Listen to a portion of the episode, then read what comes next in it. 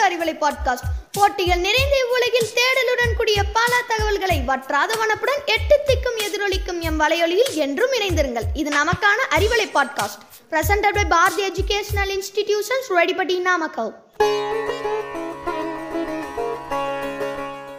Hi hello வணக்கம் and welcome to Arivalai podcast நம்ம வரலாற்றில் பல மாவீரர்களின் கதைகளையும் அவங்க நம்ம நாட்டிற்காக ஆற்றிய பங்களிப்பையும் கூறுது. அப்படிப்பட்ட ஒரு ஹீரோ தாங்க பிஆர் அம்பேத்கர். அவரை நம்ம ஃபாதர் ஆஃப் இந்தியன் கான்ஸ்டிடியூஷன்னு கூப்பிடுறோம். இவர் தான் இப்போ இருக்க யங்ஸ்டர்ஸ்க்கு ஐடியலாக இருக்கார். இவருடைய பண்புகள் தான் இவரை ஐடியல் ஃபார் யங் ஜென்ரேஷன் ஆக்கியிருக்கு. பண்புகள் பண்புகள்னு சொல்கிறேனே அது என்ன பண்புகள்னு யோசிக்கிறீங்களா?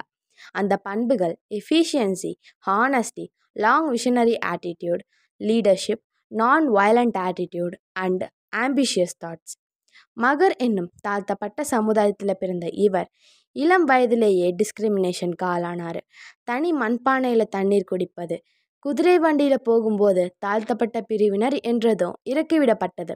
பள்ளியில் படிக்கும்போது ஒதுக்கிவிடப்பட்டது என பல்வேறு துன்பங்களையும் துயரங்களையும் இளம் வயதிலேயே அனுபவித்தார். ஆனால் மகாதேவ அம்பேத்கர் என்ற பிராமின் ஆசிரியர் இவர் மீது அன்பும் அக்கறையும் கொண்டவராக விளங்கினார்.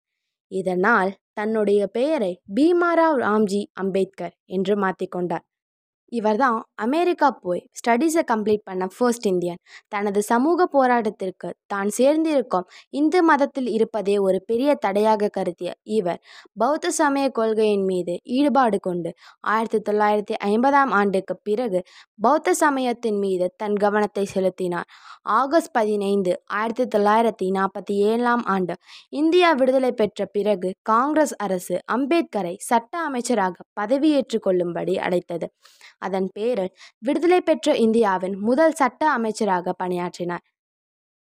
இவர் கீழ்ஜாதி மக்களுக்கான முன்னேற்றத்திற்காக பஹிஷ்கிருத் ஹிட்டாகாரிணி சபாவை அமைத்தார். அந்த காலத்தில் எல்லா நாடுகளும் இண்டிபெண்டன்ஸ் ஆகிறதுக்கு முன்னாடி ஏதோ ஒரு வகையான டிஸ்கிரிமினேஷனால் பாதிக்கப்பட்டிருந்தது. அது ரேஸ் கேஸ்ட் ஜெண்டர் வெல்த்துன்னு எதா வேணா இருந்திருக்கலாம்.